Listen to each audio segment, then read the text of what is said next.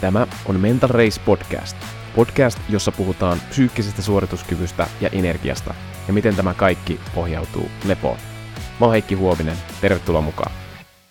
Tervehdys hyvä kuulija ja tervetuloa tänne Mental Race Podcastin pariin ja tänään todella mielenkiintoinen keskustelu tulossa, nimittäin Oskari Saari tulee kertomaan lähinnä oikeastaan noista kirjoista, jotka hän on kirjoittanut Aki Hintsan kanssa, eli Voittamisen anatomia, Tänään olen elossa, Kuolevan miehen päiväkirja, mutta myös oikeastaan Aki Hintsasta henkilönä, koska Oskari on ihminen, joka on todella tutustunut Aki Hintsaan ja kuka hän on ja miten hän on vaikuttanut ihmisiin ja miten hän on vaikuttanut myös Oskariin itseensä. Et mä oon tosi kiinnostunut myös siitä muutoksesta, minkä mä itse näin Oskarissa vuodesta 2013 eteenpäin, kun hän alkoi kirjoittaa tätä kirjaa yhteistyössä Akin kanssa, tätä voittamisen anatomia-kirjaa, ja mä haluan kysyä Oskarilta, että mitä ne asiat oikein oli siinä yhteistyössä Akin kanssa, mikä sai sitten häntä oikeasti sitten muuttamaan toimintaa ja muuttumaan ja, ja, ja saamaan sitä kautta parempaa elämää itselleen. Mua kiinnostaa tosi paljon pureutua siihen, että miksi Aki Hintsa on ollut niin vaikuttava henkilö, ei vaan Suomessa, ei vaan tämä voittamisen anatomia-kirjan kautta, vaan myös kansainvälisesti, että mitä siinä oikein on siinä ihmisessä, mitä oli. Äh, hän ei tänään enää meidän kanssa tällä maapallolla ole, mutta tuolta pilvereunalta tarkkailee meidän tekemisiä, mutta sitä mä haluan tutkia, että mikä siinä henkilössä oli semmoista, mikä oli niin vaikuttavaa muihin ihmisiin ja heidän elämäänsä. Oskari Saari on siis omien sanoisen mukaan vapaa taiteilija. Tästä mä myös kysyn tai jutellaan siitä varmasti, että mitä tämä tarkoittaa. Hän on aika laaja-alaisesti median ammattilainen, kirjailija, todella monta kirjaa näiden Akin kirjojen lisäksi. Kirja, kaksi kirjaa Petteri Nykystä, Petteri Nykky, Menestyksen tie ja Alkemisti, Petteri Nykyn tarina. Myöskin löytyy Mika Kohosen tarina, Intohimon hinta – ja ihan uusimpana kirjana ää, Adelaide 95, törmäys, joka muutti Mika Häkkisen elämän. Kannattaa käydä kuuntelemassa tuo uusin kirja, ihan uutta perspektiiviä Mika Häkkisen elämään ja miten tämä vaikutti sekä Mika Häkkiseen tämä 95 törmäys, mutta myös miten se vaikutti Formula 1 siitä eteenpäin. Oskari toimi myös salibändissä TPSn miesten F-liigajoukkueen valmentajana. Oskarilta löytyy Oskarin arki podcast, erittäin mielenkiintoinen podcast ja löytyypä Oskarilta tietysti Instagram-tili.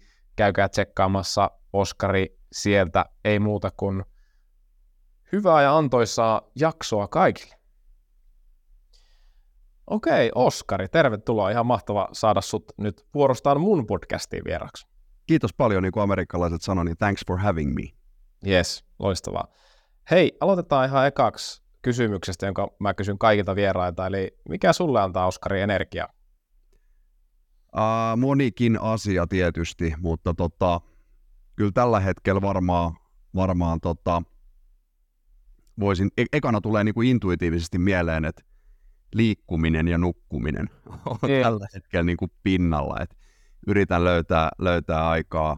Ja totta kai sitten niinku isommassa kuvassa se, että, että tota, et, et on jonkinasteinen rytmi esimerkiksi työstä olen kovin innostunut tällä hetkellä. Et siinä varmaan tuommoiset kuin päällimmäiset intuitiivisesti, mutta koitan unirytmiä ää, taas niin kuin palautella ja, ja muistaa sen tärkeyden ja myös käydä sitten ihan ilman mitään suurta tavoitteellisuutta niin nauttimassa liikkumisesta. Joo, aivan, että tuossa on tuommoisia jokapäiväisiä juttuja, liikkuminen ja sitten toisaalta ihminen ei elä pelkästään leivästä, niin mielekkäitä asioita hyvä olla siellä, että työ, työasiat on sulla niin kuin kivassa, jiirissä. Niin, niin, kyllä se sellainen innostuminen on ehkä mm. sit, se, että on, tuntee jotenkin merkitykselliseksi sen, että se on kiva fiilis, kun aamulla herää ja ajattelee työpäivästä, että jes, tänään on niinku mm. innostava, kiva päivä tulossa. Missään duunissa ei tietenkään kaikki aina ole sellaiset. Paljon on niitäkin, kun ei herää ihan varsinaisesti tuohon tuntemukseen, mutta, mutta se, että niitäkin olisi, niin ehkä se on sellainen. sellainen. Joo. Joo, ja tämä tämmöinen niin kuin asioihin tarttuminen ja toimijuus, jolla on merkitystä, niin se on ihan hirvittävän tärkeä niin kuin inhimillinen energisoiva voimavara. Tuossa muutama päivä sitten keskustelin Hanna Markukselan kanssa, jonka kanssa nyt tehty jonkun verran yhteistyötä. Hän on siis psykologi, tämmöinen traumaterapeutti myöskin, ja, ja hän sanoi, että myös tämmöisessä niin kuin psykoterapia, jopa traumaviitekehyksessä, niin yksi olennaisimpia juttuja on niin kuin löytää se joku toimijuus siitä joka, jokaista päivästä, joka sitten energisoi sitä ihmistä itse asiassa eteenpäin, että jos, jos sä ajattelet masentunutta ihmistä, Joo. niin se voi olla se, että saat sen sängyn pedattua aamulla, se, se on se, ja sitten kerrot itsellesi vielä, että hei, sain jotain aikaisemmin, sain sen sängyn pedattua, hyvä, pikku taputus olkapäällä, älä, arvi, älä aliarvioi yhtään mitään pientäkään tekoa, minkä teet tavallaan semmoisena aktiivisena toimijana, ja se on ihan mielettömän tärkeä asia. Jos viesti työelämään, niin joka päivästä hyvä löytää joku semmoinen ää, toimijuus, merkityksellinen toimijuus, ja se taas niin kuin energisoi meitä niin kuin eteenpäin. Joo, saan kiinni, ja mä oon myös itse semmoinen, sitä, että mä helposti jään myös vähän niin kuin olemaan. Varsinkin kun saa jotain, jonkun ison projektin vaikka tehtyä, vaikka kirjaa, niin sitten helposti ja. käy sillä että nyt on niin kuin ansaittua tässä vähän hengitellä, niin, niin mä saan tuossa niin oikein hyvin kiinni. Niin onkin ansaittua hengitellä, ja sitä mun mielestä edes ansaita, mutta se, että sitten tavallaan takaisin siihen, että itse kun teen, teen yrittäjänä ja oman aikatauluni mukaan, niin toi on ihan älyttömän tärkeää just. Ja kyllä mä monta kertaa, mä itse asiassa toi hauska otit tuon sängyn petaamisen esimerkin, niin jossain oli semmoinen, niin kuin ensin vähän naureskelin kuin joku, että teet, että petaa sänky ensimmäiseksi aamulla, mm. niin sense of accomplishment, vaikka ajattelin vaan, että no joo, että mutta mut ihan mä kyllä siitä huomaa, että mä, mä tota, olen sit vähän yrittänyt santtillisemmin esimerkiksi aamusta heti, että me taas sänky keitä kahvi syö aamupala, tuu tähän näin, koska se semmoinen tietynlainen rytmi, niin helposti itse myöskin hukkuu, ja sitten toisaalta se on äärettömän tärkeää huomaa niin kuin semmoisen, kysyt, että mitä, mikä antaa energiaa, niin toi on yksi niistä asioista, että on semmoinen selkeä, selkeä jonkin asteinen rytmi edes niissä päivissä. Ei tarvitse olla aina samanlainen, mutta et on joku, mm. ettei jää niinku kellumaan siihen, siihen liian pitkäksi aikaa. Kyllä, niinpä, just näin. Tota, hei, sä oot kirjoittanut Aki Hintsan kanssa voittamisen anatomia ja sitten tämän tänään olen elossa kuolevan miehen päiväkirjan ja, ja sulla on tosi tosi pitkä historia Akin kanssa ja, ja mulla on kans, kans pitkä historia ja, ja tota, tämä on oikeastaan – varmaan se meidän yhteys on Aki, voisi sanoa, Joo. että me tunnetaan Akin takia. Ja Aki on ollut meille niin kuin tosi merkityksellinen henkilö monella tavalla. Ja tota, mä ajattelin, että tänään voitaisiin keskustella vähän siitä, että mitä niin kuin sun elämässä Aki on saanut aikaiseksi. Ja mä ajattelin, että jos aloittaisiin ihan siitä, että ää, mi- miten Aki on vaikuttanut suhun. Että sä kirjoitit tuossa voittamisen anatomiakirjassa, että 2013 Joo. Sao Paulon osakilpailu, viimeinen osakilpailu, Aki kertoi sulle, että hei, tämä on mun viimeinen, että mä en enää niin kuin matkusta kaikissa ää, kisoissa, ja, ja kymmenen sekuntia sen jälkeen ehdotit Akille, että kirjoitetaanko kirja sun, sun tästä urasta ja elämästä, ja, ja, ja sä lähdit siihen prosessiin, ja mä itse niin kuin seurasin sivusta sitä prosessia, ja, ja huomasin niin kuin miehessä muutosta, että, että siellä, tota, ja kerrot siinä kirjassakin, että okei, kahdeksan kiloa tippu paino, olit energisempi, ja, ja se näkyy niin kuin susta, että siinä oli joku, niin jotain tapahtui sussa. Musta olisi niin kuin tosi mielenkiintoista kuulla, että mitä tapahtui ja miksi. Joo. Minussa. Joo, se on mielenkiintoista. Mä oon tällainen niin kuin eläytyjä tyyppi, että mä helposti, ja se on ehkä, ehkä niin kuin, ainakin palautteen perusteella yksi niistä vahvuuksista tuossa omassa kirjoitustyössä, että parhaimmillaan niin saatan päästä aika hyvin sen kohteen ikään kuin nahkoihin ja pään sisään, että pystyn jollain tapaa osuvasti ainakin välillä kuvaamaan niitä, niitä tuntemuksia ja ajatuksia, mitä tuosta muuten tuosta Brasilian GPS niin tulee tässä kuussa 10 vuotta 80 päivää. Tässä on niin kuin, aika menee hurjaa vauhtia, mutta tämä tämmöinen eläytyminen ehkä siinä oli se, millä tavalla se vaikutti eniten itseen, että se, kun täytyy mennä siihen aika syvälle siihen Akin ajatteluun ja Akin maailmaan, Akin historiaan, en mä niin tietoisesti ajatellut, että no nytpä tästä otan sitten myös, myös näin, vaan, vaan se vähän niin kuin hiipi ne ajatukset tonne, että mm. tavallaan kun eläytyy, se mä voisin kuvitella, että, että, että tota, tämmöisillä metodinäyttelijöillä on vähän sama, että kun siihen eläytyy, niin, niin tavallaan pitää pyrkiä löytämään siitä ajattelusta ne, sen kohteen niin kuin näkökulma, ja tässä tapauksessa myös se niin kuin innostus siitä ja semmoinen kun tästähän oli, Akilla oli tämmöinen, niin kun tämä oli hänen elämänsä missio, semmoinen niin selkeästi tärkeä asia, niin ehkä se sieltä, niin kuin ne, ne hiipii ne tietyt asiat sieltä pikkuhiljaa, ja mä kokeilin joitakin juttuja. Sinänsä niin, niin nehän on hirveän helposti lähestyttäviä ne Akin perusajatukset, ja siellä oli paljon sellaisia jo niin kuin tietenkin tuttuja asioita myös urheilusta ja niin kuin hyvinvoinnista kiinnostuneille ihmisille, mutta ne oli viety tietysti vähän pidemmälle, ja sitten tämmöisiä niin kuin tiettyjen ikävuosien jälkeen ja, ja lapsen synnyttyä, tytär oli neljävuotias tuossa vaiheessa, niin Joo. tota, mulla oli sellainen ajatus muun muassa, että mä oon tullut vaan vanhaksi, että Mm. koko ajan väsyttää. Voihan se ollakin, mutta, mutta sitten mä kokeilin sitä, kun siinä puhuttiin tästä niin kuin säännöllisestä uni- unirytmistä. Mä ajattelin, että voiko tämä olla oikeasti niin kuin näin yksinkertainen asia? Näin helppo juttu. Mä kokeilin, mä tein kahden viikon. Mä itse asiassa, mä, mä oon tätä sen jälkeen kymmenen vuotta haastanut ihmisiä tähän. Myös itseäni, koska se tuppaa uno. Niin kaksi viikkoa, no excuses, joka ilta kello 23 tai mikä aika se kenellekin on. Lamppu sammuksiin päätyyn. Kaksi viikkoa.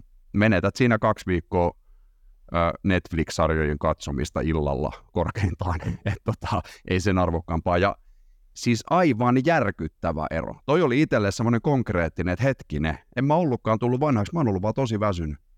Et, et, niinku, ei se liittynytkään siihen. Et tota, tietysti aika kuluttava se reissaamisduuni ja muuta, minkä säkin tiedät hyvin, että kun mennään paikasta toiseen ja, Mm. ja vähän niin kuin ehkä yksinäistäkin hommaa, kun oot sitten arjet kotona siihen aikaan, kun muut ihmiset on keskimäärin töissä ja muuta, mutta et, et semmoisia asioita. Tämä oli yksi tosi konkreettinen esimerkki, ja kun ne on mun mielestä mahtavia ne jotkut jutut siellä, kun ne on niin helppoja ja niin konkreettisia, niin kun me nukkuu samaan aikaan ja juo vaikka vähän enemmän vettä, Et jos siitä lähdettäisiin liikenteeseen, niin mä takaan, että kahden viikon päästä huomaat, huomaat aika ison eron siihen, ja mikä ne, mitkä ne kenellekin on, mutta tuo nukkuminen on ollut itselle esimerkiksi semmoinen juttu. Kuntoilu mä oon niin kuin aina pyrkinyt vähän niin kuin on-off, sinne kuntourheilija, mutta et, et silloin näiden niin kuin sellaisten pienten pienten juttujen takia, kun niitä alkoi miettiä tarkemmin, siihen niin kuin eläytyi siihen maailmaan, niin huomasi, että yhtäkkiä olikin niin kuin tavallaan sen kirjan kirjoitusprosessi aikana niin jotenkin paremmassa tikissä myös. Vähän niin kuin vahingossa, mikä on, aika, niin se on niin kuin ihan parasta, kun kyse ei ole mistään dietistä tai kuurista. Joo, kyllä. Ja jotenkin mä aistin, kun on niitä kirjoja niin lukenut ja kuunnellut, niin tota, ja mitä suun on tutustunut, niin sekä sen kirjoitustyyli että sun puhetyyli ja tapa olla on semmoinen, niin kuin, siinä on tiettyä semmoista suomalaista itsepäisyyttä samalla tavalla kuin Akissakin on, että, että sulle, sulle niin kuin saarnaaminen toimi, toimi äärettömän huonosti, että jotenkin mä, mä ajattelin, että se eläytyminen ehkä voisi toimia aika paljon huonommin niin kuin varsinkin sun kaltaiselle ihmiselle, jos se, se kirjan, kirja, kirjan kohde olisi semmoinen erittäin saarnaava tyyppi, Joo. että luontainen vastustus. mulle se niin kuin isoin asia ja vallankumouksellisin juttu varmaan koko tuossa Akin jutussa ja filosofiassa oli se sellainen tietynlainen armollisuus. Eli se, että ei edes pyritä täydellisyyteen, koska se on, se on mahdottomuus. Se, se pettää jossain vaiheessa. Et sä voit hetken aikaa olla täyden kympin oppilas niin kuin kaikessa, kunnes ei enää jaksa.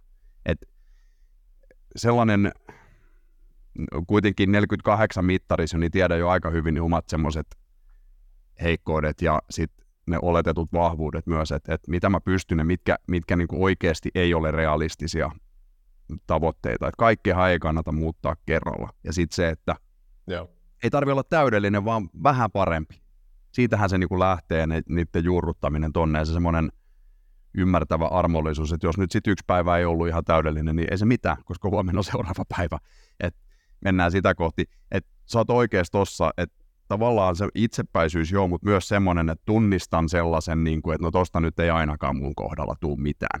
Että Mm. semmoinen ää, näiden viiden ohjeen avulla olet kuukaudessa huippukunnossa tyyppiset hommat, niin eihän ne toimi ja niin kuin sen, sen tiedostan hyvin. Mutta sitten mä oon siinä mielessä vähän poikkeuksellinen, että kun tutkitusti kaiketi tieto on aika huono niin kuin triggerimuutokselle, tieto pelkästään.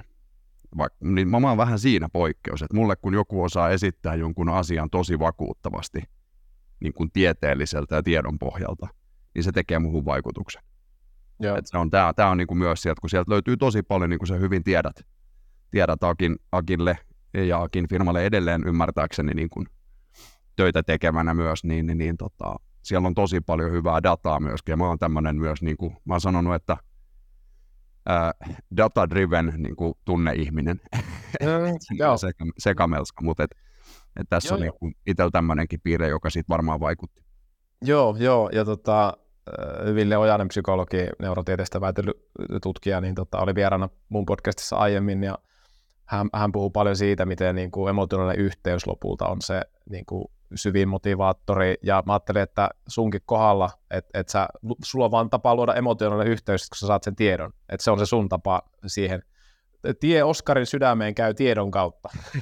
ja, tai se on yksi reitti. Et, yksi reitti. Et, mä, mä en osaa sanoa sillä mä harvoinhan me kai ollaan niin kauhean, kauhean niin kuin mustavalkoisen selkeitä. Kyllä. Me ollaan aika ristiriitaisia ihmiset, ja sieltä löytyy sekä että, että tämmöisenkin tiedostaminen. Kyllä mä oon sen itse huomannut, että sit kun esimerkiksi valmennusta tekee, niin kyllä mä, mun vahvuus on siellä ehkä siellä tunne- ja tunneälypuolella, niiden asioiden tunnistaminen, niiden käyttäminen siinä. Että kyllähän ihmiseen pääsee paremmin perille ja, ja, ja niin kuin saa viestin useimmiten minusta paremmin perille, jos pystyy luomaan tunneyhteyden. Joo, ju, just näin, kyllä. Joo, ja tuossa nostit esille niin kuin Akin ajattelusta armollisuuden ja toisaalta semmoisen lähesty, ymmärrettävyyden myös, että Joo. ne on yksinkertaisia asioita oikeastaan ihan kaikkien meidän länsimaalaisten varsinkin saatavilla Olevia juttuja. Ja jotenkin sitten me, me aloitettiin tämä niinku toimijuuden käsitteellä ja siitä keskustelulla, ja, ja se Akin ajattelu ehkä on tosi hyvä just tohon, että ne on tosi saavutettavia, ja ne on yksi asia kerrallaan, että sä voit pysty tekemään sen käytännössä. Aki oli hirveän niin käytännönläheinen kaveri, että se, se myös, vähän kuin säkin, niin se inhosi kaikkia dogmaa ja semmoista niin kuin, näin pitäisi tehdä asiat ja se teki niin, mikä niin kuin toimii ja tavallaan se on ehkä se iso lahja ollut ja sanotaan, että nuorempana valmentajana sitä menee puurot ja velit sekaisin, yrittää niin kuin, tehdä kaikki mahtavat kikat ja hienot asiat Joo. ja täydellisesti ja, ja siinä sahaa oksaa alta, että lopulta se vastaus voi olla hyvinkin yksinkertaisesti, niin kuin sä sanoit, ja niin kuin, että nukut se kaksi viikkoa säännöllisesti, meet sänkyy 11, niin tosi iso vaikutus, ja ja tämä, tämä onkin se tavallaan tietty, tietty ironia, vaikka ajatellaan tämmöisiä Hintsa Performance valmennusohjelmia, että mä muistan yksi, niin. yksi ensimmäisistä ohjelmista, tota, meillä oli semmoinen sveitsiläinen ää, firma, siinä heidän johtoryhmä ja heidän talousjohtaja sitten, tota, kun mä kysyin ohjelman jälkeen, että mikä oli parasta Hintsa-ohjelmassa, niin se oli tämä Aki neuvo, että, että on hyvä joskus mennä tuonne Zyrihjärvelle katselemaan lintuja. Ja, ja tota, ohjelma maksoi 20 000 sveitsifrangia siltä kaverilta, ja, ja tota, tämä oli se lopputulos. Just näin. Mutta tämähän, tämähän siinä on, että kun mulla oli itse asiassa oli tämmöinen yksi puhetilaisuus, jossa mä sitten käytin tätä voittamisanatomia prosessia niin kuin sen oman viestini äh, läpiviemisessä. Mä annoin sitten sit vähän tämmöinen niin kuin pieni keventävä, keventävä siinä välissä, että jotta teille jäisi jotain konkreettista, niin annoin Oskarin viisi äh, ohjetta self-help hengessä, niin tota, viisi ohjetta parempaan elämään ja, ja tarkoituksellisesti sillä vähän niin kuin voittamisen anatomia mukaille, mutta tiedätkö sillä, että nukuu enemmän, syö järkevästi.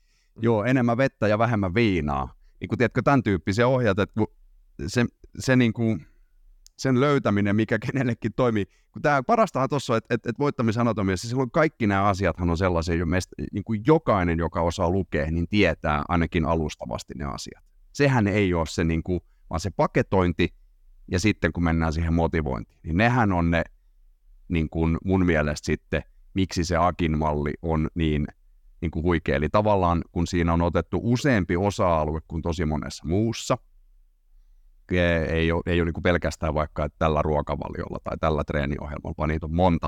Ja sitten kun mennään sinne ihmisen sisään oikeasti, että mikä sua ajaa eteenpäin, mitkä ne sun jutut on nämä kolme kysymystä, ja niin kun mennään Eikä. sinne koren puolelle, niin siellähän sit ollaan oikeasti edistyksellisiä, mutta sinänsähän nämä jutut, niin näähän on niin kuin välillä itse jopa huvittaa, ja Akia itseäänkin nämä niin kuin nauratti. Mä muistan, kun hän monta kertaa sanoi, että hän aina välillä ajattelee, että, että onko tässä niin kuin mitään, että on, onko tämä niin kuin, että, että, mutta et näköjään, kun ihmiset, ihmiset tästä niin kuin tuntuu saavan paljon, ja niin vaan tuntuu he edelleenkin saavat. Mä olin tuossa hakemassa ää, neljä päivää sitten influenssarokotetta. Mä olin siinä sitten se rokotteen jälkeen, niin kuin kuuluu olla hetken aikaa istua siinä, niin, niin tota, siinä tuli sitten siinä aulassa joku toinen siellä samalla terveysasemalla asioinut ihminen niin tuli kiittämään voittamisen anatomiasta, kuinka se on muuttanut hänen elämänsä, niin nämä on niin kuin, ihan uskomattomia palautteita edelleen, koska kirjan ilmestymisestä tosiaan siitäkin on kohta jo kymmenen vuotta.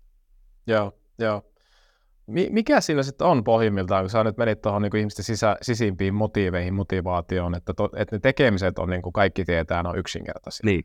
Niin tota, mikä siinä on, jos sä ajattelet niin omalle kohdalle, että mikä sai sut oikeasti sitten tekemään? Okei, se eläytyminen, okei, siinä se armollisuus siinä approachissa, tietty lähestyttävyys ja näin, mutta tota, mistä sä niin saat sitten motivaatiota oikeasti, että sä alat tekemään ja sä niin aika tavallaan pysyvällä trackillä lähit tekemään asioita siitä eteenpäin? Joo, pysyvällä ja pysyvällä, että ihmisiä hätäs ollaan. Että niin. Mä ihan joka ilta ole kello 11 mennyt nukkumaan sen jälkeen, kun mä kokeilin tätä. Mutta nyt on taas, niin kuin mä sanoin, että mä yritän aina palata sit niihin, että sekin on parempi kuin se, että tekee ihan miten sattuu. Ja se, että tietää. Mulle se, niin kuin mä sanoin, se tieto on yksi. Mutta ehkä se tiedosta syntyvä sit se elämys tällaisen kokeilun kautta, että katos vaan, että tota, eipä väsytäkään tänään, niin tota, vaikka on marraskuu.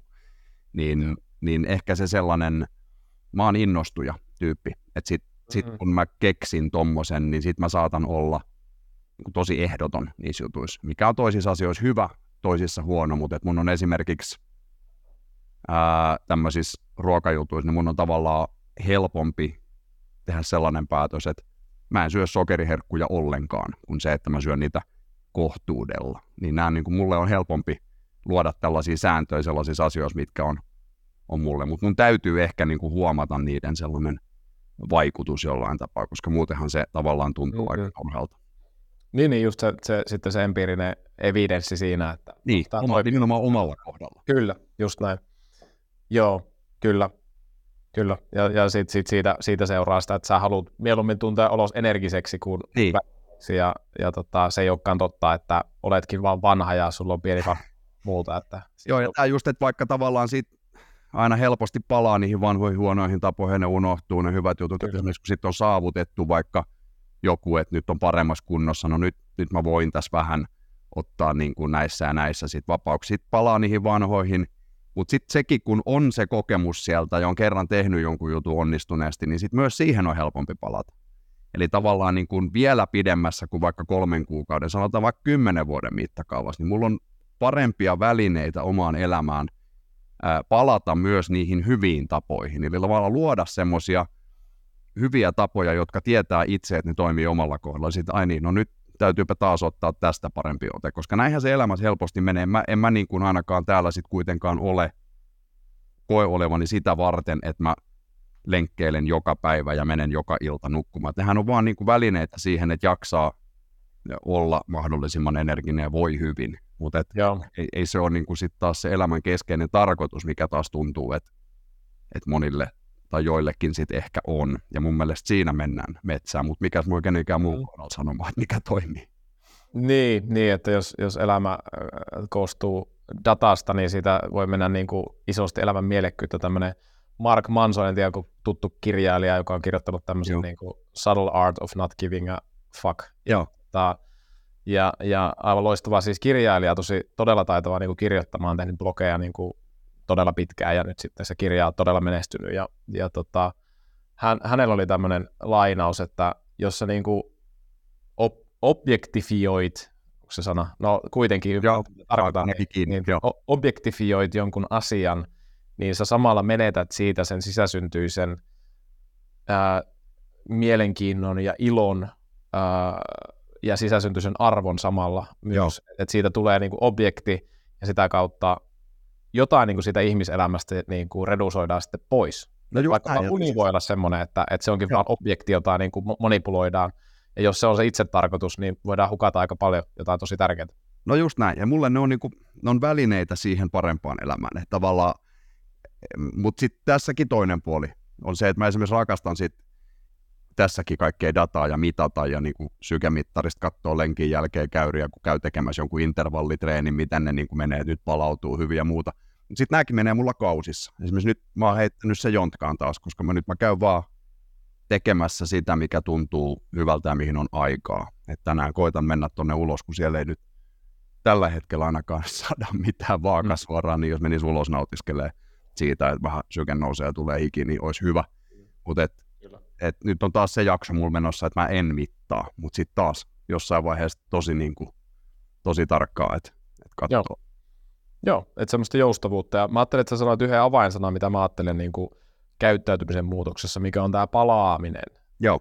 Et, et just, että tää, mä, mä luin tuossa hiljattain tämmöisen review-artikkelin tämmöisestä teemasta kuin mikä, mikä niin kuin yhdistää ihmisiä, jotka onnistuu ylläpitämään pudotetun painon. Joo. Mitä ne on tehnyt niin kuin toisella tavalla kuin muut, jotka taas ei pysty ylläpitämään painoa. Ja, ja yksi on tämä niin kuin challenge mindset.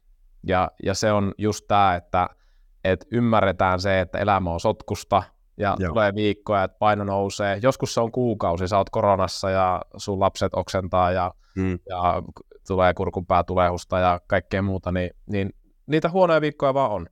Mutta jos sä ajattelee niin kuin sitä, että vuodessa on niin kuin 54 viikkoa, ja, ja sulla on joskus kolme huonoa viikkoa, tai sulla on kuusi huonoa viikkoa, tai sulla on yhdeksän huonoa viikkoa, tai sulla on 12. Sekin on vielä niin kuin vähemmistössä, että sulla on aika monta viikkoa vielä mm. niin kuin siinä. Ja, ja, ja tämä on niin kuin ehkä sit oman niin kuin, käytännön valmennuskokemuksen kautta muodostunut, että et, et niin kuin kolme, neljä viikon trendit on semmoisia, joilla oikeasti alkaa olla merkitystä. Et kolme viikkoakin saattaa mennä niin kuin, niin kuin olosuhteiden hankaluuksista johtuen niin kuin päin mäntyä. Ja se, se on syytä hyväksyä ja ymmärtää, ja tämä on ehkä tämä akifilosofiakin, että niin, kyllä.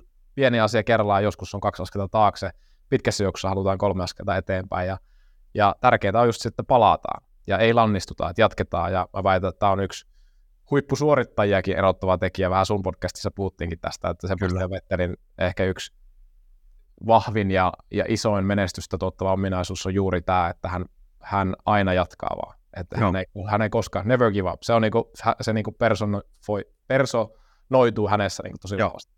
Tämä on yksi, tästä tuli niinku tosi tosi monta ajatusta tästä, mitä sanoit, mutta jos nyt vaikka järjestyksessä lähdetään random purkamaan, niin niin toi painohallintahan on itselle semmoinen, että mähän on se tyypillinen jojottelija ja ollut aina. Että mulla on siellä niin kuin, joskus aikanaan kävi siellä sadassa neljässä niin kuin maksimissaan. Toki mä oon 190 pitkä, mutta et, et siitä huolimatta, niin sehän on aivan liikaa. Ja sitten ja. parhaimmillaan sitten sen jälkeen ollut, ollut jotakin niin kuin kahdeksaa, seitsemää tai jotain, mutta tämäkin on vain niin lukemia, silläkään en mä oon niin kuin absoluut kiinnosta se, että mikä se niin kuin täsmällinen lukema, että onko se nyt 90 vai 94, niin ei mua niin kuin se ei kiinnosta. Mutta se, että kun rupeaa olemaan huono olo omissa nahoissaan, niin se on. Ja nämäkin mä oon niin kokeillut ää, erinäköiset, että et mä oon esimerkiksi ää, näillä keto-ruokavalioilla pudottanut, sehän on tosi tehokas mulle ainakin, nimenomaan rasvan polttamiseen. Mutta sitten se onkin ongelma pitää se, pitää se, niin kuin se saavutettu paino, kun saatun tykkäämään kaiken näköisistä mä rakastan hyvää ruokaa, viiniä ja esimerkiksi suklaata. Ja niin kuin olen sanonut joskus, mä en tiedä saako tässä kiroilla, mutta otan sen riskin, että elämä ilman pullaa on perseestä. Mm. Se, se on niin kuin sellainen, että kun on tämmöinen nautiskelija, niin se on ollut vaikea asia itselle. Ja nyt mä taas sitten koitan, koitan vähän niin kuin uusin, uusin keinoin tätä lähestyä, koska en halua olla 50 läski. Tämä pätee siis vain itseeni, ja mä en ketään muuta arvota tällä, mutta mä en halua tuntea oloani semmoiseksi niin kuin keski-ikäinen olen, sen hyväksyn hymyillen, mutta se, että et, et ihan kaiken ei tarvi mennä sen mukaisesti, että mä myöskään aion niin luovuttaa tämän asian suhteen. Et tämä on itselle semmoinen yksi iso juttu, että sitten kun tulee se sellainen tota, taikapilleri, minkä nielasemalla saa hallittua painonsa ilman efforttia, niin otan sitä kiitos, koska tämä on selkeä, vaikea, mm. vaikea juttu itselle. Mutta et, et, et, nyt nämä kaikki muut ajatukset tietysti jo karkas tonne, tonne tota, bittiavaruuteen, mutta mut palataan niihin. Niin, tämä mun piti sanoa vielä, että toi mikä, mä en tiedä oliko tämä Harri Hakkaraisen vai, vai kenen malli, suo Harri, anteeksi, nyt mä tota, vedän tästä mutkiin suoreksi, tämä on täysin muistivarasta, tämä voi myöskin olla, että tämä muistuta sitä alkuperäistä mallia ollenkaan, mutta esimerkiksi se hänen, ää, muistaakseni hänen mallinsa, että on tietty määrä niin kuin, ää, resursseja, vaikka neljä pistettä, mitkä voi niin kuin allokoida, että on työ, treenaaminen ja henkilökohtainen elämä. Et jos työ stressaa kahdella pisteellä, niin sulla on niihin kahteen muuhun sijoittaa kaksi efforttipistettä. Et jos työ on neljä, niin silloin tavallaan se treenaaminen, että käy nyt vaikka ulkona kävelemässä korttelin ympäri, ja sitten ei kannata niin kuin henkilökohtaisessa elämässä ottaa mitään kauhean haastavia. Et se on musta aika hyvä semmoinen perusjuttu myöskin. Ja tosiaan pahoittelut Harri Hakkaraiselle, jos A, ei muistuta ollenkaan mitään, mitä olet puhunut, tai B muistuttaa, mutta sanoin väärin, mutta näin mä sen muistan, ja, ja tämä on ollut itselle kanssa semmoinen ihan hyvä, että hetkinen, että työ, henkilökohtainen elämä ja treenaaminen, että miten nämä on niin kuin balanssissa. Että siinä on jotain samaa Akin ajattelun kanssa myös. On joo, on joo. Tämä muistuttaa mua niin kuin energiapyramidista, että mikä, missä on niin kuin, siellä on tota, sosiaaliset suhteet, joo. on sun sosiaalinen ympäristö työn ulkopuolella, ja sitten siellä on, on tota, ää, työ, ja sitten siellä on ihan minä itse.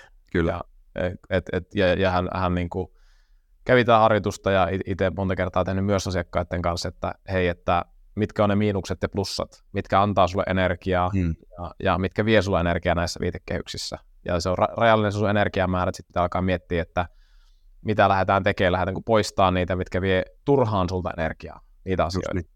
Just niin. Vai lähdetäänkö lisään plussia, Joo. tehdäänkö molempia ja sitten valitaan sieltä ne tietyt asiat ja, ja priorisoimaan sitä kautta. Tehdään semmoinen laaja mindmap ja se on aika hyvä harjoitus itse kullekin. Joo, ja kun mä tykkään sanallistaa asioita vähän sillä mustallakin huumorilla välillä, että kun mun yksi uusi mielestäni itse keksimistäni lempisanonnoista on semmoinen, että kun on kaikki hyvin, näin kun nähdään vaikka pitkän ajan jälkeen, että koskaan ei ole kaikki hyvin.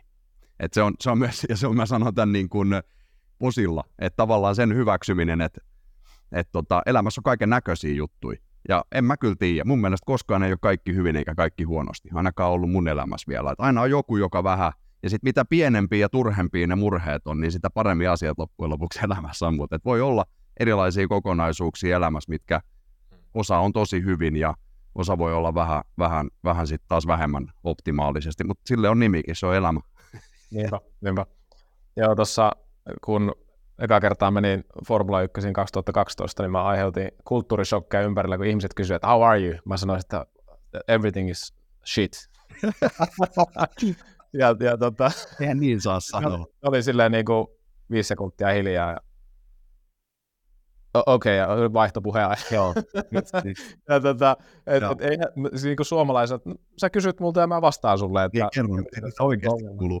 Joo, joo, joo, ja tota, mä kuulin tähän kysymykseen aivan loistavan vastauksen, mikä on musta niin kuin rehellinen just tähän sunkin puheenvuoroon viitaten, että kuuluu muun muassa hyvi, hyvää kuuluu. Just että, niin. Just niin. Tota, voi, voi niin positiivisella suhtautua, mutta että siellä on muut, muuta muassa. On, on, on, muut, on pari muuttujaa, siis niinhän Joo. se on. Et, et, tota, ja niin kauan kuin voi sanoa noin, niin silloinhan oikeasti on, on asiat aika hyvät, muun muassa hyvää. Silloin kun kuuluu muun muassa hyvää, niin sehän on jo hyvä. Kyllä, niinpä, just näin. Joo, hyvä. Tota, hei, mä niin kuin mietin tota, ää, sit oikeastaan niin kuin Akia vielä henkilönä, ja tämä on silleen, tota, tämä marraskuu, siis Akihan kuoli 2016, niin 15.11. Eli, eli tota, ollaan nyt, niin kuin me nauhoitetaan tämä seitsemäs päivä, ja tässä on niin kuin viikko siihen aikaa, ja, ja, ja tota, tämä on ehkä, no Aki, Aki on niin kuin, no siis voin olla tosi kiitollinen itse siitä, että Aki siinä 2011 niin kuin näki jotain minussa, ja, ja ja sitten otti mulle sitä tota, ää, työtä ekaksi moottoriurheilussa ja sitten sit myös yritysasiakkaiden kanssa. Ja, ja, tietysti ilman täm, tätä, ilman Akia, niin, niin aika vähän mulla olisi samanlaisia asioita elämässä, resursseja, mitä tänä päivänä on, että iso kiitos sinne pilvereunnalle edelleen. Ja mä oikeastaan niin sulta haluaisin kysyä myös, että tämä Akin rooli muuten sun elämässä, että siellä on tapahtunut tätä niin kuin, hyvinvointioivallusta tekemistä myöskin ja, ja, ja niin kuin semmoista erilaista otetta elämästä, mutta mitä muutakin on tuonut sulle? No kyllähän tämä on ollut tämä kirja, josta, josta, josta nyt tässä on niin kuin puhuttu, niin onhan se ollut mun, mun niin kuin työuralla semmoinen vedenjakaja, joka on sitten laittanut itseni ajattelemaan myös niitä asioita ja tekemään muutoksia myös siinä, että, että meidän tämmöinen hyvä työystävyys, se tietysti syveni siinä sen kirjan prosessin aikana jonkin verran ja, ja, tota, ja, ja sit paljon niitä asioita tietysti tuossa pohtinut, mutta se, että, että sain sen Akin tarinan kirjoittaa ja se sattui menestymään noin hyvin, niin sehän on aiheuttanut itselle tosi, tosi paljon positiivista mun elämässä ja tosiaan muun muassa sen, että tuossa että puolisentoista vuotta sitten – lähdin päivätöistä pois ja, ja, ja tota noin, niin, niin, niin, panostin sit nyt siihen, että mä pääsääntöisesti kirjoitan. Mä teen sit sataa muutakin asiaa tässä yrittäjänä, koska mun pää toimii sillä tavalla, että, että niitä pitää. Mutta ylipäätään tämän asian jäsentämisessä, että miten mun kannattaa tämä oma elämäni tässä järjestää, niin se on paljon Akin ansiota ja sen, sen prosessin, koska sen, niin kuin mä sanoin, niin sen kirjoitusprosessin aikana piti eläytyä, piti yrittää sisäistää niitä asioita ja se paras tapa sisäistää on tosiaan mulle se, että mä rupean itse pohtimaan ää, oman elämäni kohdalla. Ja tämä on, tää on sellainen yksi niin kuin varmasti suurimman jäljen mun, mun elämää jättäneestä asioista, joka on kyllä lakin ansiota. Joo. Mä jotenkin, toi käy tosi paljon järkeä, kun ajattelee sitä voittamisen kirjaa varsinkin, että siinä on jotenkin semmoista just tätä metodinäyttelemistä, että sä oot jotenkin ja omalle kohdalle eläytynyt siinä, että se ehkä huokuu siitä tavallaan myös kreditit sulle kirjoittajana, että, että sä oot niin kuin vienyt sen niin kuin myöskin siihen saarnaamattomuuteen tavallaan jotenkin sitä käsitellyt semmoisen kokemuksellisuuden kautta, eikä vaan sen datan kautta, mikä on kylmiä numeroita ja se ei ole niin kuin elävää elämää, niin tota, ehkä se jotenkin huokuu siitä, siitä tyylistä. Joo, se on paras, paras ratkaisu varmaan, minkä mä oon yksittäisen projektin kohdalla töissä ikinä tehnyt. Akin kanssa paljon puhuttiin siitä, että minkälainen siitä kirjasta tulee ja, ja tota, Akin ajatus oli vähän toinen ja mä oon sitten taas puolestani sitä mieltä, että asioita pitää pystyä tarinallistamaan ja popularisoimaan niin kuin hyvässä mielessä. Koska esimerkiksi jos tiede jää professorien väliseksi pallotteluksi, niin, niin isoilta osin sitä ei ole olemassa. Mä tiedän, tämä on kärjestys, mm, totta kai se on mm. olemassa, ja totta kai se silti niin kuin kehittää, kehittää maailmaa ja kehittää asioita, mutta, mutta se, että et, et yksittäisille ihmisille sen tuominen on mun mielestä tehokkainta meidän vanhimman kommunikaatiokeinon eli tarinoiden kautta. Ja tämä on sellainen, minkä, mistä mä koen sit itse ylpeyttä sen prosessin aikana, että tämän sain Akille myytyä tämän ää, tavan, ja, ja myöskin pidin siitä kiinni, koska siellä oli myös aika vaikeita vaiheita siinä sen kirjan kirjoitusprosessissa, jos, jolloin oli niin kuin kintaalla, että se ei, ei jäänyt kesken muun muassa. Et, et oli niin kuin, tavallaan vähän uskokoetuksella myös, mutta se tämä tämmöinen niin kuin tarinoiden kautta asioiden salaa kertominen, niin, tota, mm, niin, niin on mun mielestä tehokasta ja näyttäisi siltä, että se on ollut aika monen muunkin mielestä tehokasta. Että, että se kirja on, on, on mennyt niin tavattoman hyvin. Että tämä on ollut, ollut itselle kyllä sellainen niin kuin iso oivallus ja iso juttu, josta on, on, on myös sillä tavalla ylpeä, että tota, ja yritän tässä opetella epäsuomalaisesti myös sanomaan sen ääneen. Loistavaa, aivan mahtavaa. Tota, mä ajattelen, että narratiivit ja tarinat on datan korkein muoto, koska ne parhaimmillaan yhdistää niin kuin satoja tuhansia Joo. datapisteitä. Et jos sä tuijotat niin kuin yksittäistä 2, 3, 4, 10 datapistettä, niin sit, sit sä niin kuin menetät jotain niin kuin tosi olennaista, vaikka vähän, vähän niin kuin puhuttiin aikaisemmin siitä äh, jonkun objektifioimisesta, redusoit jonkun unen niin kuin objektiksi, mm. ja, ja sit se onkin itse asiassa uni on myös semmoinen, että hittolainen, se on kivaa, kun sua väsyttää, niin sä nukut, niin nauttaa. niin. jo, et, et, joillakin ihmisillä on syytä ottaa mallia Kimi Räikkösen nukkumistrategiasta, mikä on, että nuku, nukuttaa, ja Just niin. joillakin ihmisillä taas on syytä ottaa, ottaa niin kuin ehkä sun kaltaisella, mikä säkin sanoit, että joskus sitä mm. säännöllisyyttä ja, ja Kyllä. Tota, mennä aikaisin nukkumaan, ja, ja tässäkin joustavuus on niin kuin hyvä, mutta tota, ää, mut, mut, mut niin kuin, se, se on ehkä niin valloilla oleva käsitys meidän yhteiskunnassa, että et, et se da, data on niin kuin kaikki kaikissa. Totta kai se on, niin, se on niin kuin tärkeä juttu, mutta sitten sit menetetään niin paljon, jos me liika, liiaksi tuijotetaan niin kuin yksittäisiä datapisteitä. Ja tuo oli hyvin sanottu toi, että se on datan korkein muoto. Niin, niin mäkin niin kuin, en ole sitä noin sanottanut, mutta, mutta tota, ajattelen ihan samoin, että tavallaan jos haluaa jonkun kertomuksen tai jonkun asian viedä ihmisille perille, tämä liittyy siihen, mitä aikaisemmin tuossa puhuin niin kuin valmennustyöhön liittyen, että koen myös valmentajana sen, että sen niin kuin emotionaalisen reaktion, emotionaalisen jäljen kautta, eli tarinoiden kautta, jollain tapaa, Kyllä. se on aina tarina, mitä, mitä niin kuin, aina kun suunsa avaa, niin jotain tarinahan siinä rakennetaan, koska me halutaan ihmiset ajatella ja saada asiat mahtumaan jollain tapaa siisteihin lokeroihin, ja. vaikka se on tietysti ristiriitaista mahdotonta, mutta et toi on se semmoinen asia, mitä, niin kuin, mitä on hyvin voimakkaasti pyrkinyt. Mä myös miellän itse, oma ajattelu on ja omat oivallukset tapahtuu tosi pitkälti tämmöisten niin kielikuvien kautta. Ja mitä kielikuvat on, niin nehän on tarinoita, ne on tapoja yrittää hahmottaa maailmaa.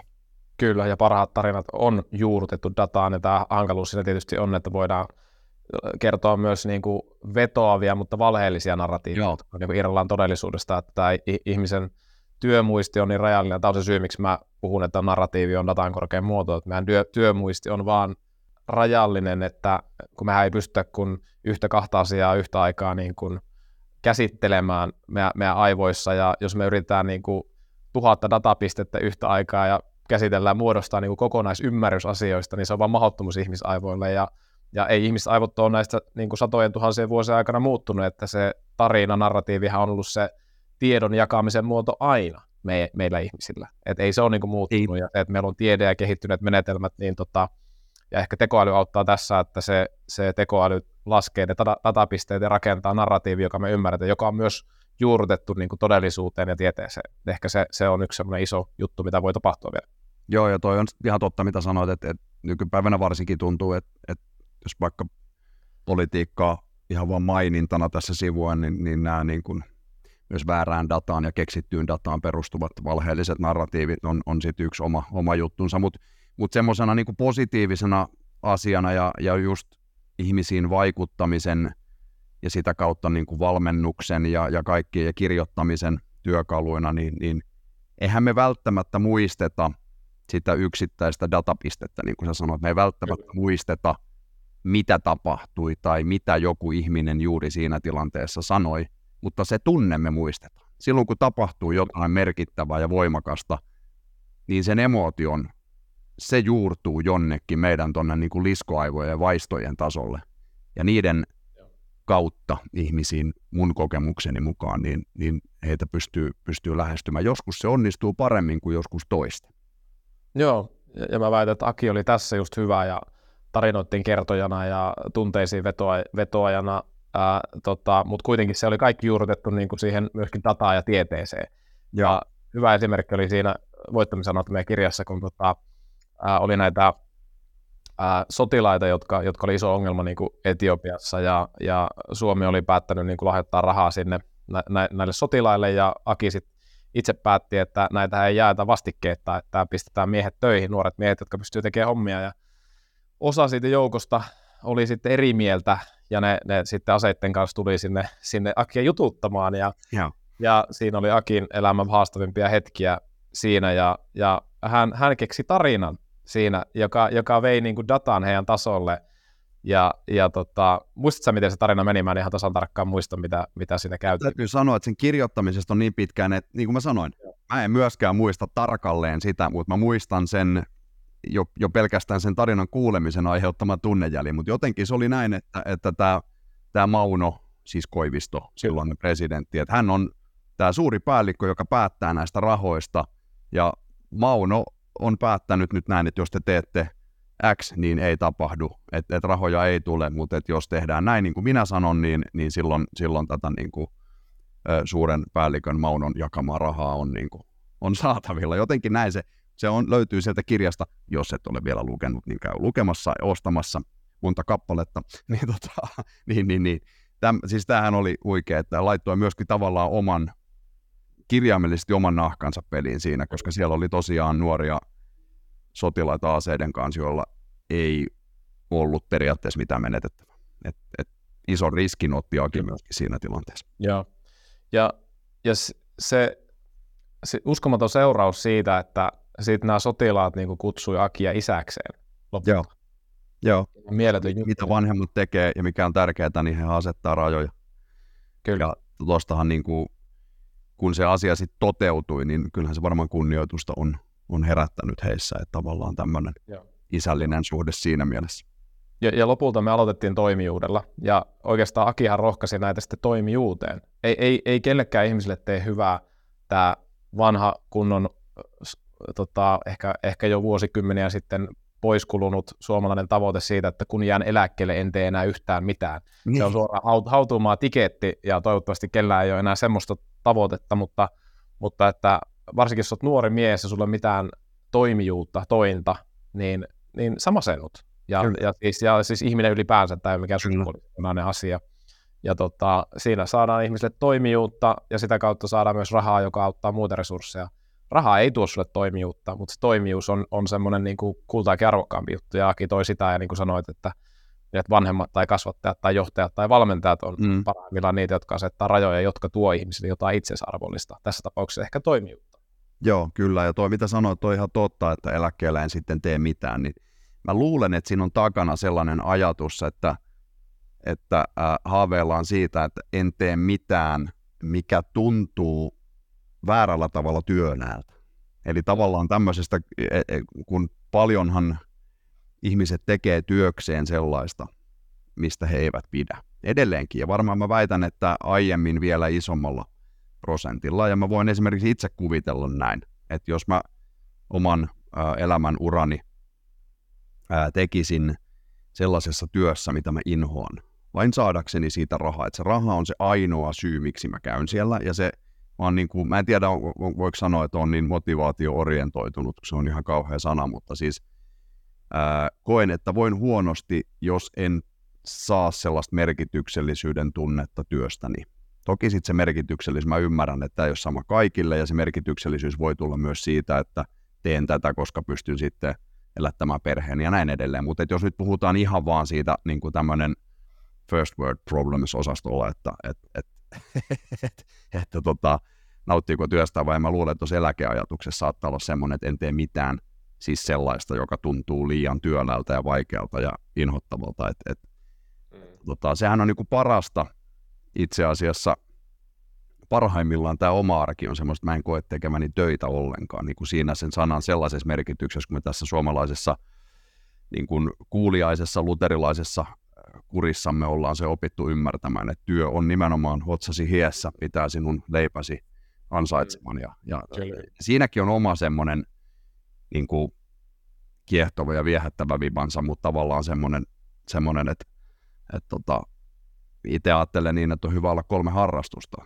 Et yksi, joka rasittaa mm. henkisesti ja yksi, joka taas tuo mentaalisesti jotain ja yksi, josta saa rahaa. Niin silloin mm. asiat niin kuin ihan ok. Joo, se on, se on ja tota, tosi hienoa, jos pääsee siihen ja monilla meidän yhteiskunnassa on niin kuin mahdollisuus siihen ja sanotaan, että amerikkalainen unelma on just sitä ja ehkä, ehkä se on niin kuin, niin kuin, se on ihan hyvä tarina, mutta kaikki ei pääse siihen, että joillekin sitten työ on työtä ja, ja mm. tota, kuitenkin mä ajattelen sitten näin, että jos kuulijoille on tuttu Viktor Franklin kirja Ihmisyyden rajalla, Man Search for Meaning englanniksi, niin tota, hän on siis keskitysleiriltä selvinnyt kaveri ja, ja keskitysleirin aikana jo niin kuin kirjoitteli siellä kir- tätä kirjaansa ja kehitteli tätä logoterapiaa, terapiaansa ja väitöskirjaa sen, sen niin kuin ympärillä, kirjoitteli siis pieniin paperilappusiin, piilotteli takkiin ja, ja, ja, ta, ja hän sanoi, että ihmisellä on aina huolimatta olosuhteista jokin vapaus valita, että on, on niin kuin vapaus olosuhteista riippumatta. Niin. Ja hän sanoi, että keskitysleirillä se viimeinen vapaus oli vapaus valita oma asenteensa, mitä sä ajattelet siitä tilanteesta. Ja, ja tota, vaikka joku voi viedä sinulta hengen tai fyysisen vapauden, niin sulla kuitenkin se henkinen vapaus niin kuin säilyy aina. Ja, ja siitäkin voi saada, no en tiedä onko se nyt se toimijuus, mutta jonkun semmoisen niin kuin, ää, Aki puhuu sanalla kontrolli, että sulla on niin kontrolli mm. omasta elämästä, että jonkun Kyllä. fiiliksen siitä, että et, et, et sulla on jotain, jotain mistä, mihin sä itse pystyt vaikuttamaan kuitenkin.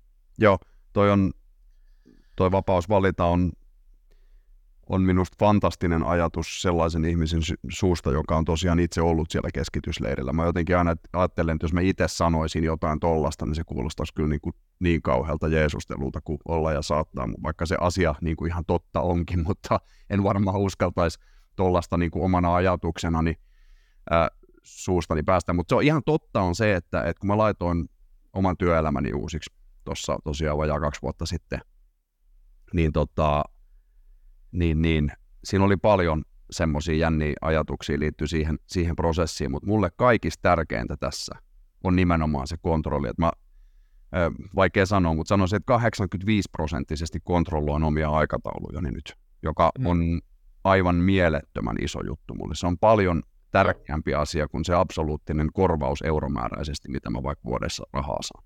Et, et totta kai sekin on tärkeä, mutta se, että mä pystyn valitsemaan tällä hetkellä, mikä, mistä on niin kuin suunnattoman kiitollinen, niin mä voin oikeasti ottaa sellaisia asioita, mitä mä haluan tehdä. Ja mm. mä pystyn tekemään niitä aika pitkälti siinä aikataulussa, mitkä sopii mulle. En tietenkään voi valita, kun käy selostamassa jääkiekkoa, niin ne nyt on silloin, silloin kun ne on, mutta, mutta tota, näin niin kuin suurimmaksi osaksi. Että se kontrolli siitä omasta, vähintään nyt työelämästä, on, on hyvin pitkälti omissa näpeissä, niin tämä on, tämä on todella tärkeä juttu. Joo, ja mä ajattelen, että sä oot semmoinen outlier-persoonallisuus, eli semmoinen niin kuin persoonallisuuspiirteiden suhteen niin kuin, siitä keski, keskimääräisestä niin aika, aika loitolla, aika kaukana, eli, eli sulla on niin kuin tosi voimakas luovuus ja luovuuden tarve, Ää, toisaalta semmoinen itsepäisyys, mm. semmoinen oman tilan ja autonomian tarve on aika laaja, se mitä mä oon on. voinut tässä. On. Ja, ja taas niin kuin, se taas niin kuin tarvii tietynlaisia olosuhteita, että sä voit kukoistaa. Mä ajattelen, että et, et, niin kuin kala ei pysty niin kuin elämään vuoristossa. Että, et, et, niin, ja sitten taas jotkut pystyy, että et joillekin se niin kuin, toimii niin kuin paljon kapeammassakin viitekehyksessä ja on hyvä niin kuin löytää ympäristö, missä se sun persona toimii ja ei niinkään lähteä muuttaa persoonaa, vaan löytää ympäristö, missä se toimii. Ja, ja, ja mä uskon, että kaikilla on mahdollisuus omissa rajoissaan, omi, omien niin kuin, viidekehyksien rajoissa, niin tota, vapaus valita jotain toisin, että se elämä olisi pikkusen parempaa. Joo. Ja, ja, ja tota, musta se on niin kuin tärkeä juttu, että katsoo sitä omaa elämäänsä, mitä, mitä voisi pikkusen paremmin tehdä, niin kuin Aki on meitä kaikkia opettanut.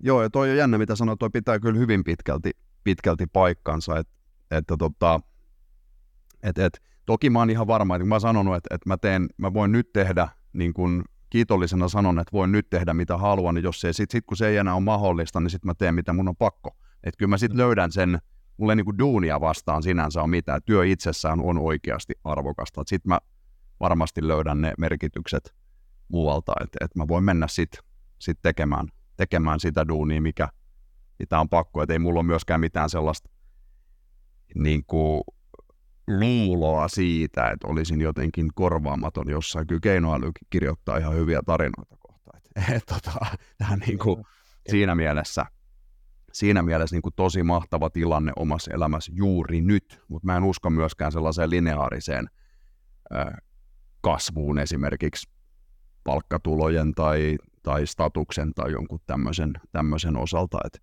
et ne, on, mm. ne on asioita. Mutta toi on kyllä tosi, tosi hyvä analyysi, kun se on just noin, että et että tietynlainen semmoinen itsepäisyys ja sitten se, että et tarviin sen tilan ja haluun, haluun itse päättää niistä asioista ja haluan pitää sen kontrollin.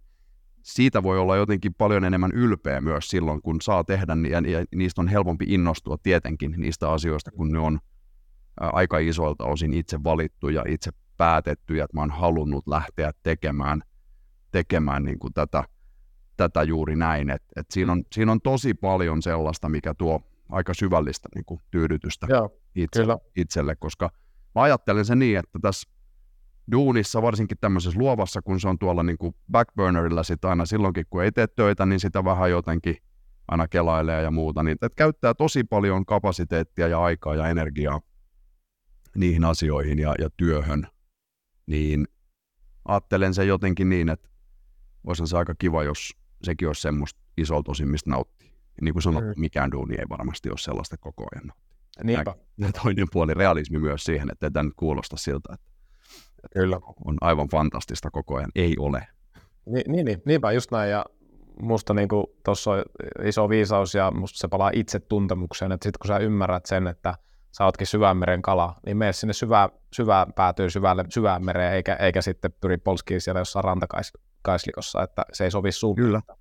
Et, et, ja sitten voi alkaa tekemään niitä päätöksiä, mitkä tukee sitä sun persoonaa sen sijaan, että sä lähdet vaihtamaan. Ja, ja tästä tota, juttelin psykologi Pekka Töllin kanssa, joka on näitä persoonallisuuspiirteitä tutkinut, ja hän, hän aika vahvasti sanoo, sanoo siitä just näin, että, että se on ihan hirveän stressaavaa ihmiselle, jossa pyrit niin kuin, menee vastavirtaan sun persoonasuhteen, että yrität muuttaa sitä. Kyllä jossain no. määrin pystyy tämmöinen fake it until you make it juttu, että ää, jossain määrin, mutta se on hirveän energiavievää on, stressi. On, on, on, toi, on, toi on todella oleellinen havainto. Mä itse asiassa, tota, mulla kesti tosi pitkään tavallaan niin kuin tunnustaa se itselleni, ja sitten tämän mä oon sitten tehnyt sen jälkeen niin, kuin niin julkiseksi, että se, se on vähän vitsikin jo, että mä kirjoitin semmoisen linkkariprofiiliin, että mä oon vapaa taiteilija. Ja sitten ihmiset luulee, että se on niin kuin vitsi tai osa luulee, että mä oon työtön. Ihan sama, Joo. mitä ihmiset luulee. Niin. Mutta kun mulla kesti tosi kauan tunnustaa ja niin kuin ymmärtää ja hyväksyä se niin kuin ylpeydellä, että mä oon taiteilija. Tämä oli, tämä oli hyvä toi tota, itse asiassa psykologi Ilona Rauhala, hyvä ystäväni, niin häntä mulle niin kuin jotenkin toi, että just ton saman ajatuksen, mitä äsken sanoit, että kyllähän sä voit yrittää ajatella tämän asian toisinkin, mutta, mutta et, et, et, et sä voi niinku kuvitella, että sä voit tuolla sun tietyillä persoonallisuuspiirteillä ja niinku menemättä nyt syvemmin siihen, mutta et, et, et, et miten sä voit kuvitella eläväs niin kuin, että tavallaan tasaisen miehen elämän, kun sä oot taiteilija. Et hän sen sanoi, mä jäin sitten sitä niin kuin ihmettelemään ja kuuntelemaan, että nyt olikohan tämä niin kuin ihan höpinää, vai mä rupesin miettimään sitä yksi asia kerralla, mutta ei kyllä se ole ihan totta. Et, Mm. et niin se vaan on. Ja mä voi olla, että mä oon taiteilijaksi niin kuin suhteellisen normijeppe, mutta sitten mä oon normijepeksi kyllä aivan liian taiteilija. Mm. Niinpä. Jotenkin Niinpä. niin se menee. Ja mä ajattelen, että siis nyt tullaan taas niin kuin tieteeseen, että, että kun tieteessä haetaan keskiarvoja ja vähän myös sitä, että mikä on normaalia, mikä epänormaalia ja kukaan ei ole normaalia, että kaikki Niin. on niin kuin aivan täysin yksilöitä ja silloinkin se viisaus löytää sen, että mikä on ja sitten koittaa, koittaa löytää sitten ne pienet valinnat, että miten, miten tämä toimii ja, ja Akil, Akilla oli tota, tai yksi, yksi muisto niin kuin, tuolta formulavarikolta, että tähän niin kuin itsetuntemukseen ja ehkä siihen niin kuin oman persoonan muuttamiseen, niin, niin oli yksi, yksi kuski, joka tota, eka kerran uralla oli podiumilla, ja sitten seuraavassa kisassa niin Aki sanoi, että kato, tuo kävelee eri tavalla nyt kuin viime kisassa. ja, Aika ja, hyvä. ja tota, sitten Aki oli kuulemma käynyt jututtaa sitä sitten ja kysynyt, että et, et, miksi sä kävelet eri tavalla tänä viikonloppuna. ja se oli ollut hiljaa, hiljaa tosi pitkään ja, ja, tota, ja, ja ja, ja sit siitä, siitä oli seurannut hyvä keskustelu kuulemma, että äm, et, et se on ollut tietysti pitkä unelma, pääsee podiumille ja, ja sitten niin kun se toteutui ja, ja tavallaan se oli tosi hienoa, että Aki huomasi tämän, koska sitten se ihminen huomasi itse sen oman ajattelun ja sen toiminnan, joka, ja se palasi vähän enemmän sen niin oman persoonan juurille sen sijaan, että kun se halusi, sen, hän on GP-podium-kuski nyt, Niin, ikään kuin se muuttaisi niin kuin sitä ihmistä, just niin. ja, ja sen takia se käveli eri tavalla, mutta Aki palautti taas maan pinnalle. Ehkä taas nämä rajat tämmöiset, että, että se oli Akissa aika hyvä tämä rehellisyys ja rohkeus niin kuin kysyä niin kuin aivan suoraan, että hei, miksi sä kävelet eri tavalla tänä viikolla? Olisi, Joo. joo, totta. Joo. Aki oli kyllä tuommoisessa niinku cut through the bullshit-osastossa aika hyvä. Et ei, ei kauheasti sitä katellut, että jos, jos tota, oli vähän semmoista niinku kermaa kakun päällä liikaa niin sanotusti, niin oli siinä aika hyvä. Ehkä mä huomaan tässä nyt niin kuin tässä keskustellessa, että, että ehkä siitä on tarttunut myös jotain itselle. Ehkä just tämmöisiä, mitkä kyllä osuu omaan persoonallisuuteen muutenkin, mutta just tämmöisiä, että, että ei elämässä ikinä ole kaikki hyvin tyyppisiä niin kuin Kyllä. Positiivisesti sanottuna näitä asioita, jotka on niin kuin realistisia. Et, et me ollaan ihan samanlaisia ihmisiä niin kuin kaikki. Et kukaan ei ole normaali, mutta me ollaan kaikki kuitenkin tässä niin kuin samassa lähtöisin ihan samasta, samasta niin kuin, sam, ihan niin kuin samoilta, samantyyppisiä sisimmiltämme. Et, et, Niinpä, totta kai yksilöllisiä eroja, mutta et kyllä. se, että joku on GP-voittaja, niin mitä sitten? Niin, niin. Et tavallaan, Joo. niin. Et good for you, että jotain Niin. Hienoa. Siis saa, Niin, niin, kyllä, kai kyllä. sit iloinen saa olla, kun se on tavoite. Ja samoin kuin, niin kuin sanoin tuossa aikaisemmin, että pyrin myös niin kuin rohkeammin olemaan niistä omista saavutuksistani iloinen ja ylpeä, mutta et, ei se niin kuin mua muuta. Niin. niin, tässä tullaan siihen, että on niin kaksi eri asiaa, että se mitä sä teet ja oot tehnyt ja se mitä sä oot. Joo, Ne on niin kaksi eri asiaa. joo just näin. Ja sitten niin kuin tullaan näihin Akin kolmeen kysymykseen, että, että, että, että, että jo, jo, joihin edelleenkään tuntuu, että kokee, että koen, että en osaa vastata kovin kattavasti, että nehän on tosi vaikeita, tosi vaikeita asioita. Joo. Joo.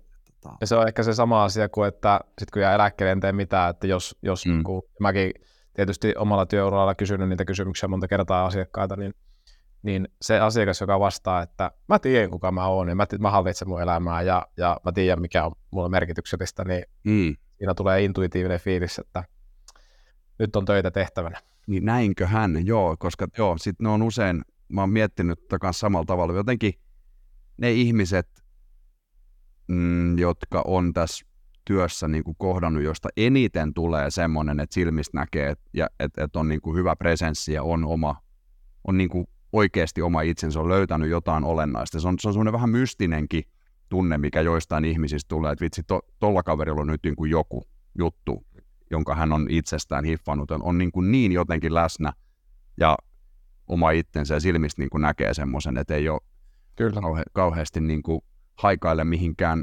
kenenkään toisen elämään, niin tota, Joo. aika useasti sit kun rupeaa keskustelemaan, niin sieltä mun mielestä just paljastuu tämmöiset, että tavallaan just semmoista, että et elämässä voi olla sitä asiat niin kuin ihanasti levällään, että et ei tosiaankaan ehkä kuvittele sit, harvoin nämä ihmiset ehkä sanovat sitä, yritän sanoa, harvoin ehkä nämä ihmiset sanoo, että he tietää täsmälleen, ja asia on juuri näin, ja elämässä kaikki asiat mahtuu kivasti siistiin yhteen loppuun. Joo.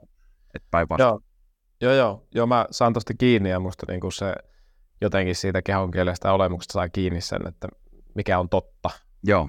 Ja, ja tota, mä oon tavannut kaksi ihmistä, niin kuin, ja ehkä enemmänkin, mutta eniten jäänyt mieleen siis toi lapsuudesta tämmöinen Salmelan kauko Ranualta, sieltä ranualaiset tietää, kestä puhutaan, ja sillä oli tämmöinen tila, ja tota, se jotenkin aina niin kuin tarkoitti, mitä se sanoi, että se kävi monesti meillä saunomassa, ja ja tota, sitten saunan jälkeen jotin teet ja mä kaadoin teetä sille ja se katsoi mua silmiin ja sanoi kiitos. Ja niin kuin se, se niin kuin tarkoitti sitä. Joo. Se, kun, siinä on joku semmoinen jännä, jännä juttu, että ja se, se vietti paljon aikaa Kairassa itsekseen. Vaelteli siellä, kalasteli ja saattoi olla niin kuin viikkoja koiran kanssa niin kuin siellä, siellä reissussa. Ja Akissa oli jotain samaa tai samoja kokemuksia, että hän puhuu siinä kirjassa muun muassa, että – hän saattoi niin kuin iltaisin vetäytyä huoneeseen lukemaan tai vain olemaan hiljaa. Joo. Ja, Joo. ja, ja tota, sanoi, että ja, ja siellä ne tropiikin äänet ja, ja muuta, niin se, siinä ei niin kuin mitään muuta ollut. Ja hän koki, että tämä toi niin kuin aivoihin lisää kapasiteettia, mieleen virtaa. Mä ajattelin, että tämmöiset niin kuin asiat vähän uupuu. Ja tämä toinen kaveri, kuka on jäänyt mieleen, on toi, toi Anthony Joshua, joka tota, äh, hyvä ystäväni Anthony Joshua. niin, niin tota, siis, siis törmäsin ja muutaman sanan sain vaihtaa hänen kanssaan. Hän oli siis tuolla Austinin GPssä ja olin Pierre Kaslyn kanssa siellä.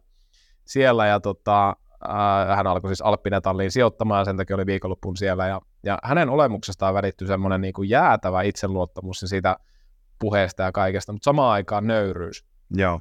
Et niin kuin, kuunnelkaa vaikka tota Anthony Joshuan radioviesti, ää, Pierrelle ennen kisaa siinä. Ja tavallaan sille ei tarvitse olla, se ei ole yhtään yli eikä yhtään ali. Mm. Se, on niinku, se on siinä ja, ja tota, se tietää, että se on stara, se tietää, että se on kova jätkä, se tietää, että se pystyy tyrmään kaikki ihmiset tällä maapallolla, paitsi ehkä yhden tai kaksi. Joo. Ja, ja, ja tota, äm, silti löytyy semmoinen nöyryys samaan aikaan. Niin se teki tosi sen vaikutuksen niin kuin hahmona. Mutta As... miten sä ajattelet, niin, niin sano vaan sun. Ja, mulla tuli kans, siis tuli tässä niinku, jäi miettimään, että et ketkä on tämmöisiä niinku viimeksi itse kohtaamia niin henkilöitä, joista tulee, toivottavasti nyt pahastu, mä, mä nyt tässä niinku kaksi mainitsen kanssa. Ää, täällä oli meillä semmoinen, että piti puita kaataa tosi hankalasta välistä, ja mä en itse todellakaan osaa kaataa puita. Ja tämmöinen henkilö aivan sattumanvaraisesti netistä löysin, Ilkka-niminen heppu, joka löytyy tuolta hänellä on myös tämmöinen nettisivu kuin puunkaataja.com. Voi muuten lämpimästi suositella tätä palvelua, niin ammattitaidolla ei ole ikinä hoidettu mitään. Joo. Niin tota, hänen kanssa on sitten ohuesti ystävystytty tuon tapaamisen jälkeen. Koska hän, oli, hän on siis, hänestä kuvastuu semmoinen niin jopa mystinen kiitollisuus.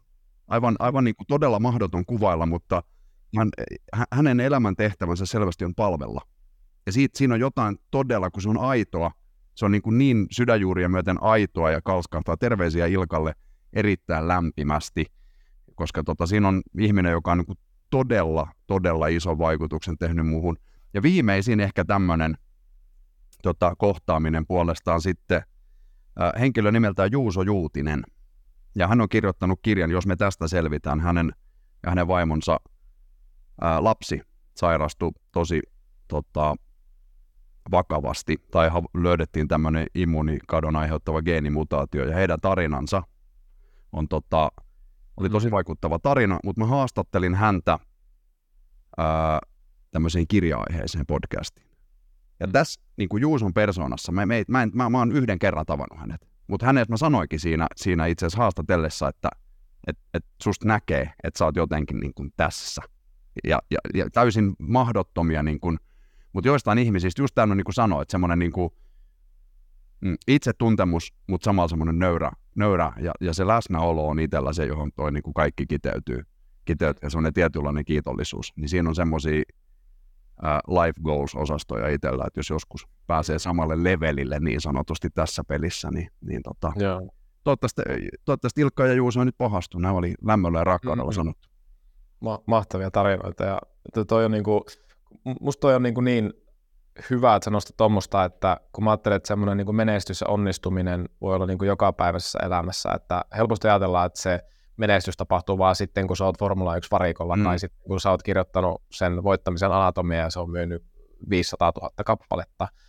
Ja, ja tota, kuitenkin sitten ne, ne niinku menestykset voi tapahtua hyvin pienissä hetkissä, ja sä voit löytää semmoisen suuren, suuren niin kuin onnistumisen tunteen, kiitollisuuden, toimijuuden. Ja itse asiassa toi on mielenkiintoinen, kun sä oot kiitollisuus ja se, se ihmisestä huokusemmin, että se on niin kuin tässä.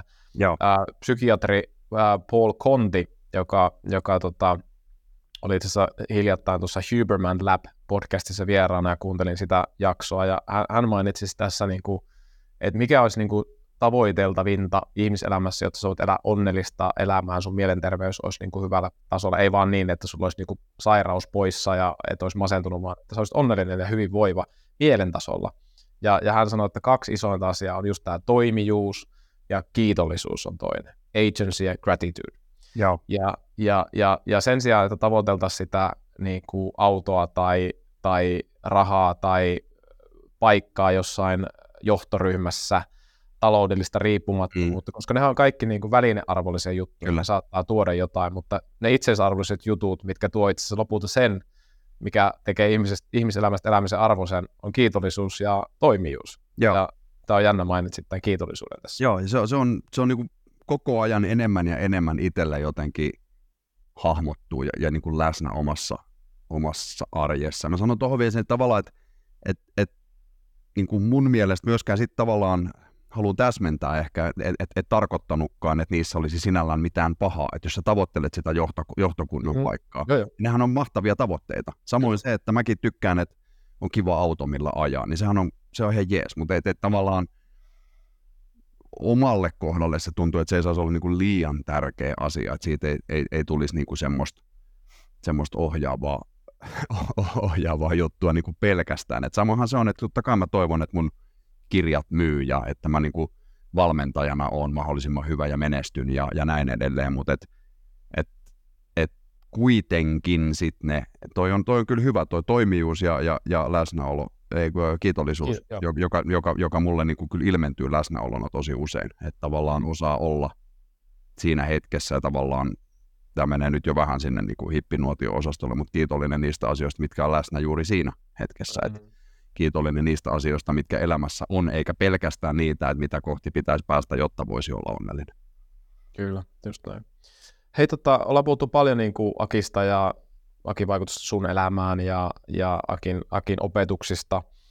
Ja tota, mä ajattelin, että Aki on niin kuin ihminen ja sä oot niin kuin ollut tutkimassa tosi läheltä sitten Akin elämää. Ja, ja jos tähän lopuksi niin kuin muutama sana Akista ihmisenä, että miten sä kuvaisit Akia hyvässä ja pahassa niin kuin ihmisenä, että, koska musta on niin kuin tärkeää, että kaikissa meissä ihmisissä on ne ne, ne niin kuin hyveet ja, ja valtavat lahjat ja potentiaalit, mutta sitten yhtä lailla niin kuin on ne heikkoudet ja musta se on niin kuin tärkeää tavallaan.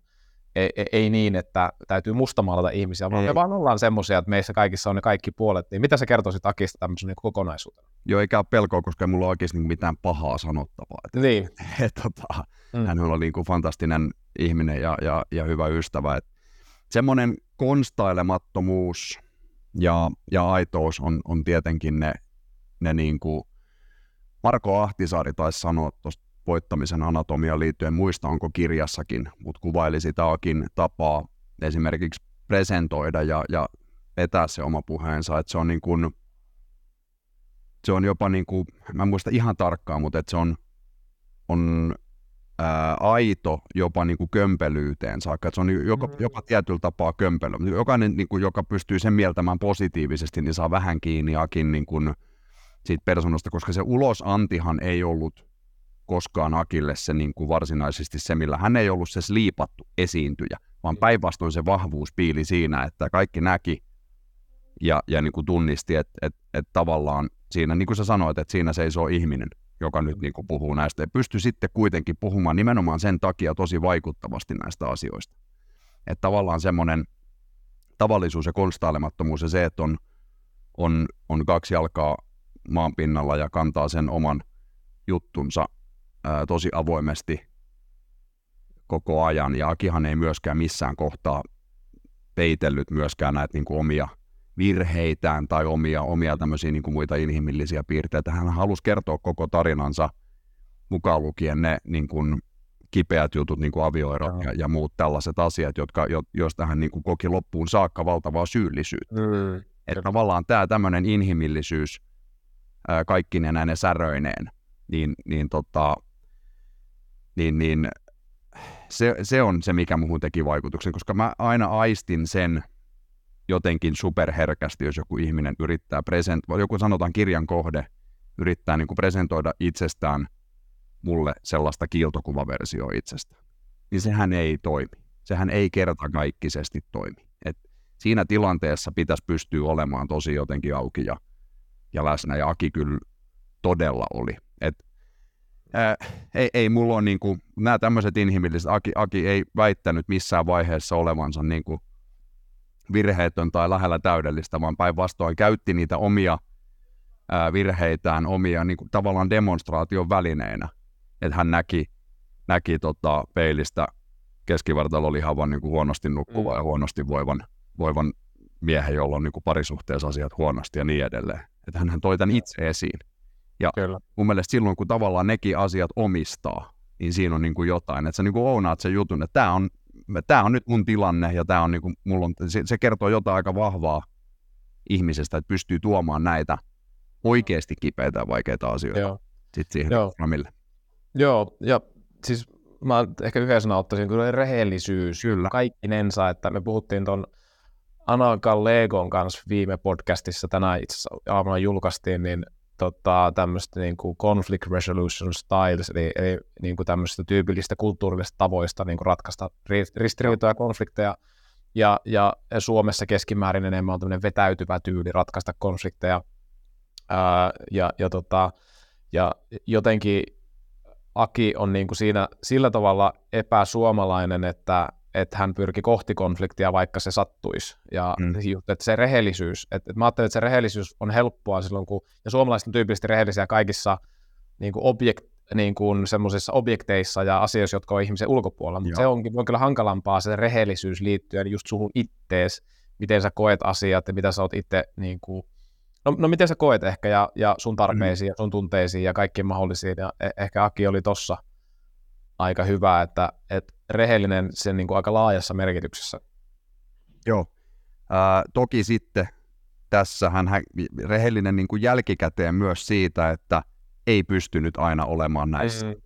Sillä tavalla rehellinen, että olisi mennyt kohti konfliktia esimerkiksi omassa lopulta Karille ajaneessa avioliitossa. Että mm. et tavallaan hän kertoi itse siitä, kuinka hän pakeni töihin ja oli koukussa kiitoksiin, joita hän sai sieltä mm. töistä ja näin edelleen. Mutta siitä oppia ot, niin kuin otti ja, ja, ja ymmärtääkseni niin kuin pyrki tekemään, tekemään toisin. Et mehän ei ihmiset suikaan aina onnistuta niin kuin jutuissa, mitä me tehdään oman elämänkään suhteen, mutta mun mielestä se kaikista tärkein juttu on se pyrkimys.